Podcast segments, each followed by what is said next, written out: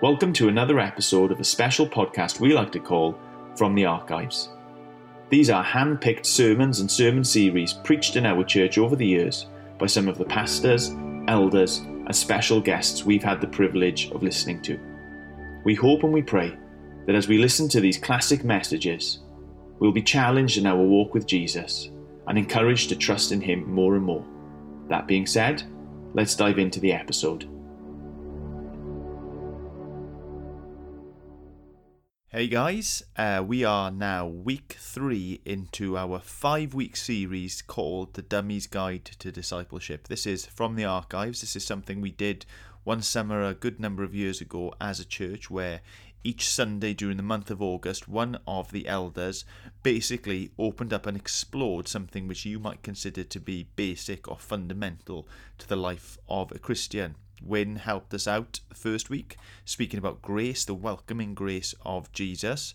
I was on duty last week. That's when I was sharing about reading the Bible, what it is we're trying to find in the Bible, and how we can get it from the Bible. This week, it's Jonathan Thomas's turn, and he's speaking to us about prayer, and especially how understanding the relationships that exist within the Trinity and our relationship with God in heaven revolutionizes our prayer lives. How it means that we can mourn, it means we can grumble, it means that we can even come to Him in silence. But the relationship we have is fundamental. Um, I found this a very encouraging as well as challenging and helpful sermon, and I hope it helps you too. Anyway, I should shut up and hand you over to Jonathan. I wonder if this morning you feel like a prayer pretender or a prayer failure. I wonder when we do a series and we say we're going to do a, um, a sermon on prayer, do you start to feel guilty even before I preach? Because you know what I'm going to say. You know, if you've got a really busy day, you need to get up three hours earlier and pray all the more. And that's what the good Christians do. And if you can't do that, you're probably not a Christian. So I wonder, when it comes to prayer, is it something that frees you or something that makes you feel guilty?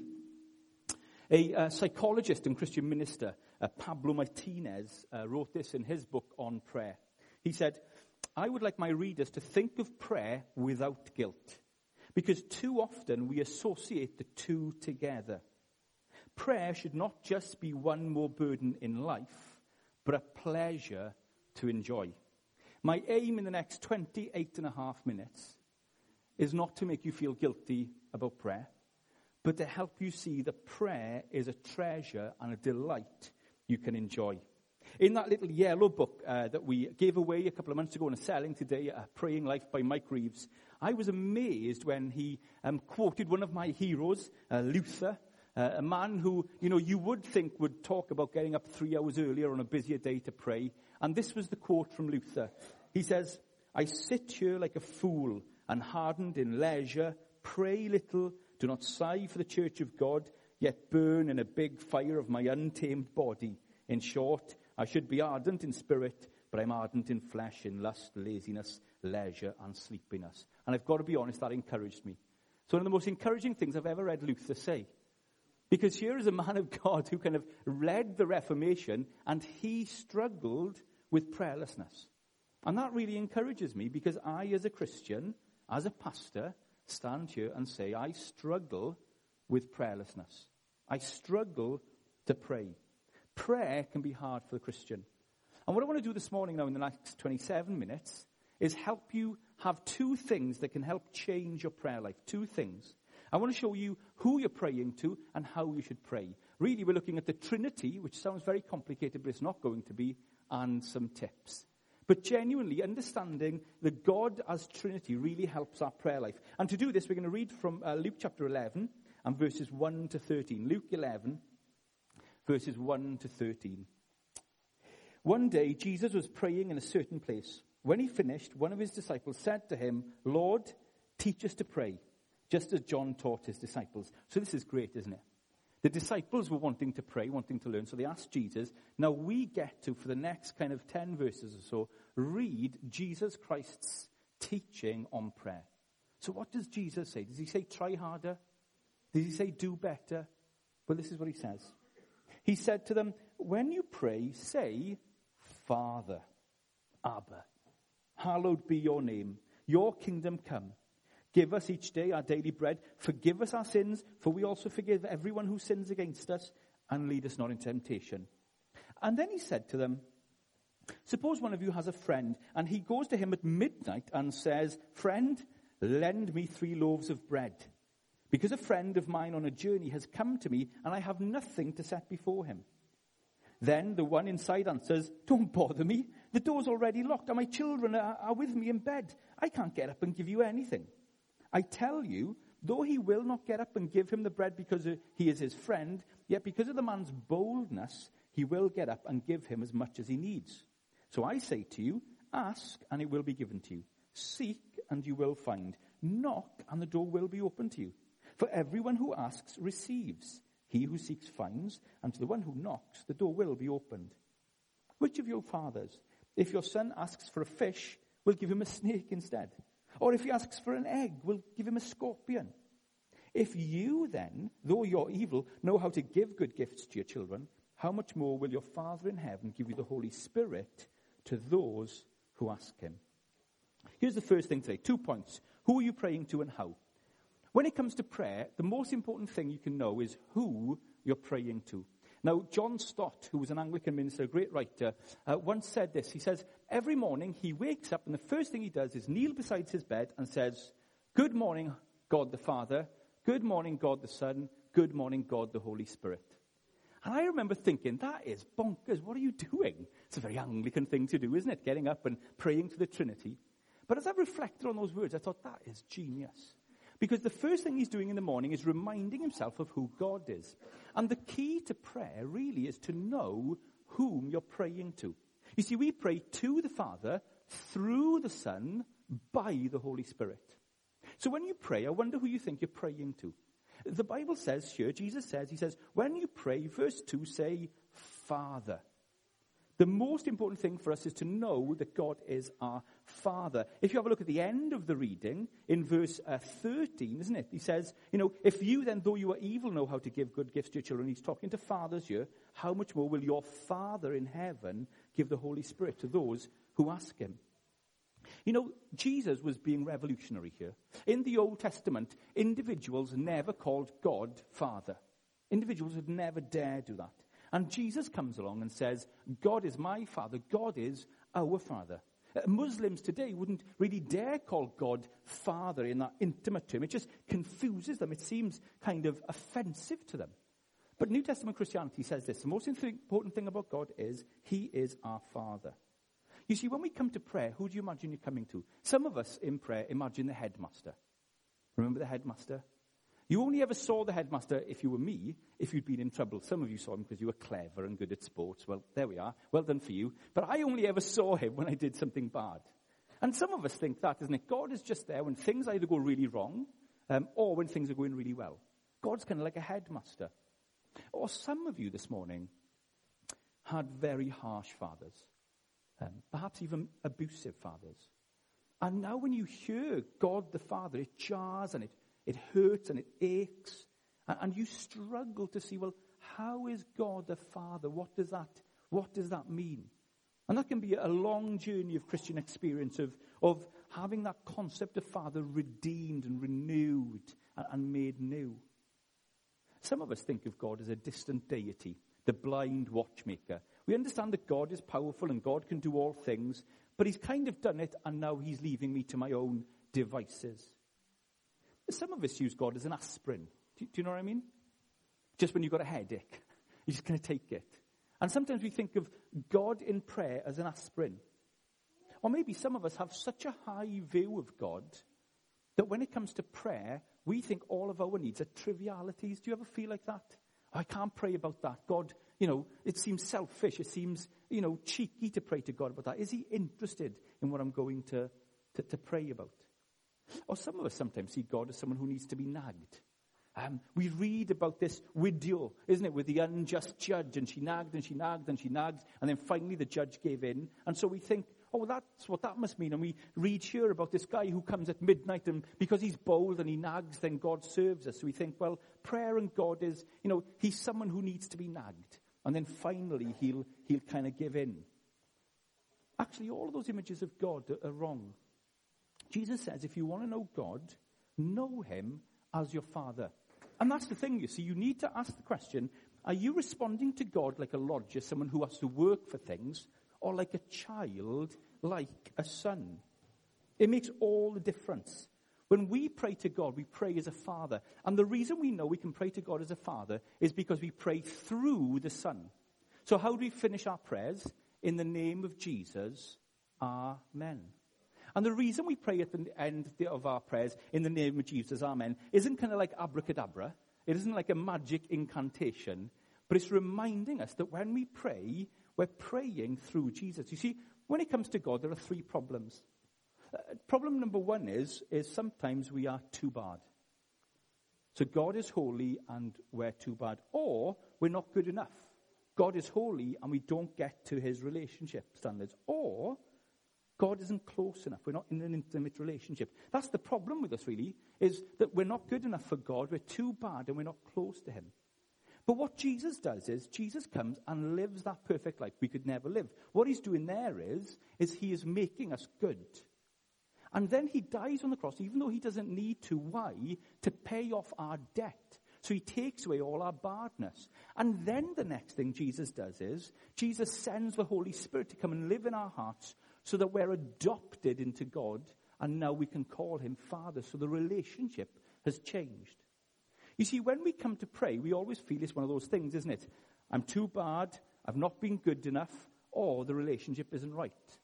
But actually, for the Christian, because of Jesus, we're never too bad, we're always good enough, and the relationship is always right. We pray to the Father through the Son. Pablo Martinez again says this God sees our prayer with the eyes of grace. They reach him by the merits of Christ, not by our own. Uh, Luther said this prayer is like speaking through the lips of Jesus. It's amazing, isn't it? that when we talk to God, we talk to Him as Father because Jesus makes our prayers perfect. We have authority to speak to Jesus. I do remember when you were in school, and some of you guys are in school now. Kids, if you leave a classroom during a lesson and you're walking down a corridor and another teacher finds you, their initial response is, Beth What are you doing? And, and you kind of stop for a moment, don't you? And as long as you can say, Mr. Jones has sent me on an errand, you're okay. Because you're out in the corridor in the authority of the teacher. But if you said, oh, well, little Frankie next to me told me to go down the corridor, you'd be in detention. But when we pray, we pray in the name of Jesus. We come and say, God, Jesus has died for me. Jesus has lived for me. Jesus has risen for me. And Jesus is sitting at your right hand at the moment. And he's saying, He's my son. She's my daughter. I love them. They're in the family. And so when we pray, we pray to the Father through Jesus. And, and here's the great thing we don't only pray to a Father through Jesus, we pray to our Father through Jesus by the Holy Spirit. By the Holy Spirit. I don't know if you noticed at the end of this passage, it's very odd, isn't it? Because when he's talking about asking and receiving, at the end of it in verse uh, 13, he says this You know, how much more will your Father in heaven give you the Holy Spirit to those who ask him?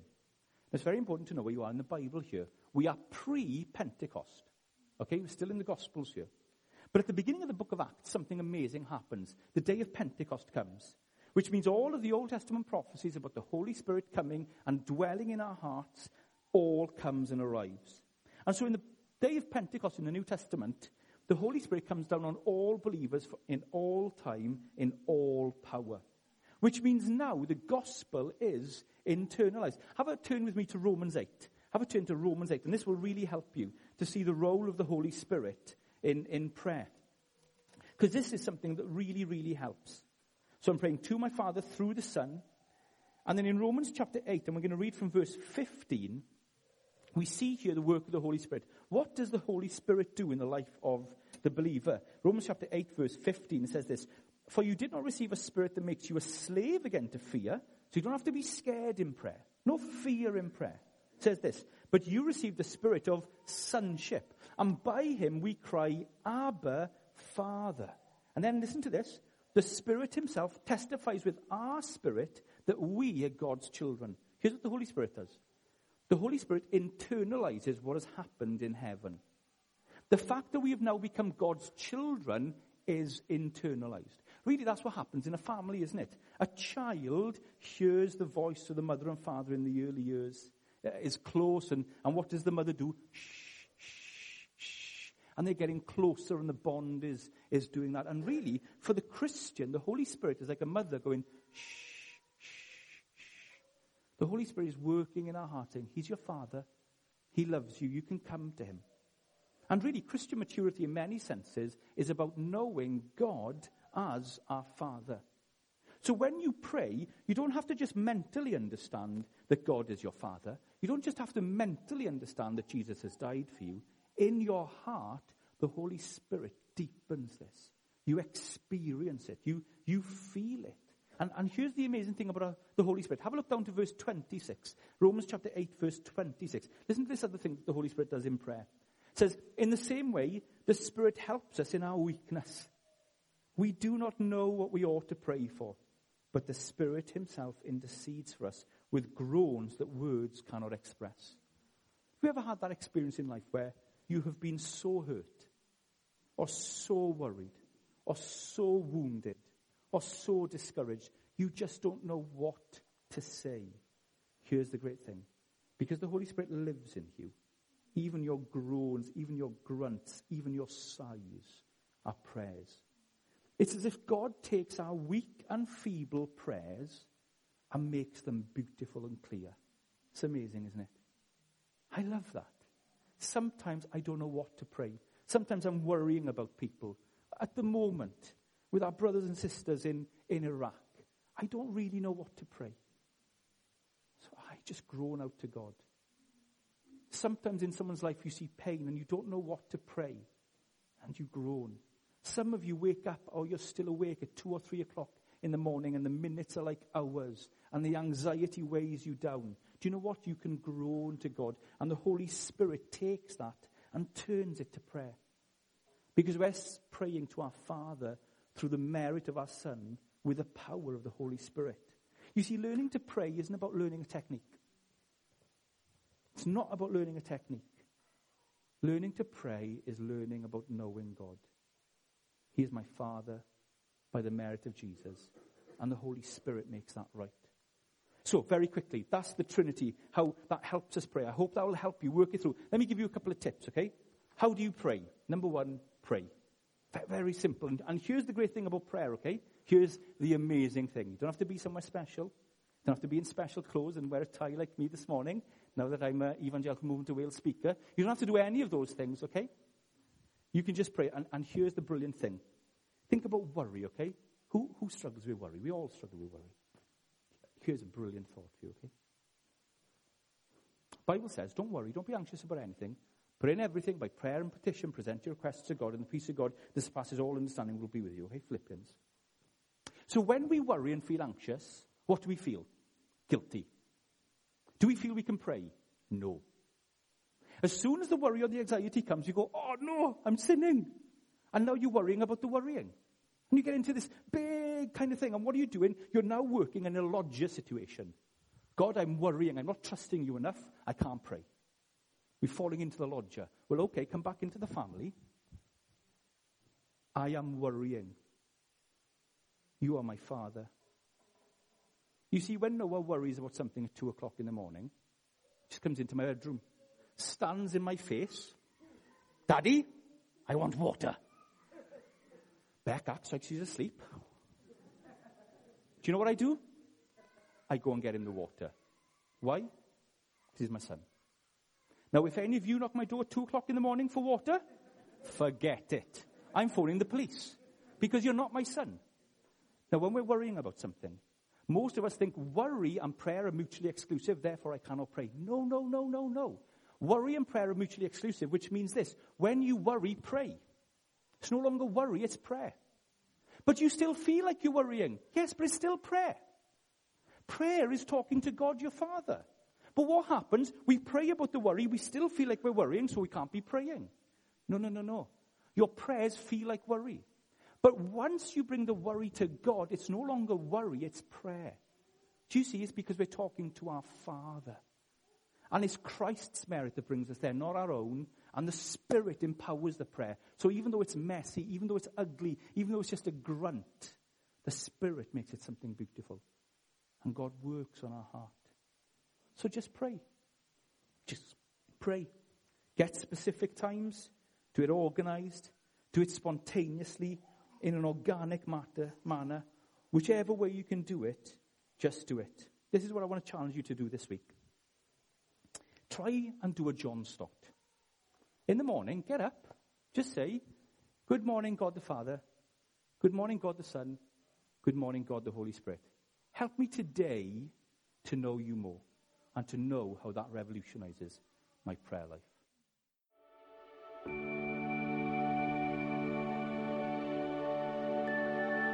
Well, that's it for another episode of our From the Archives podcast. We hope that you found it challenging and encouraging, and as always, we'd like to offer you a few quick next steps that you can take right now. If there's anything that you'd like to discuss or any questions that have been raised, please do contact us via email to contact at amfordchurch.com. If you want to know more about what's going on in the life of the church, make sure that you like us on Facebook. And lastly, why not check us out on YouTube, where you'll find additional teaching to complement our regular sermon podcast and our From the Archives podcast. Thanks for listening.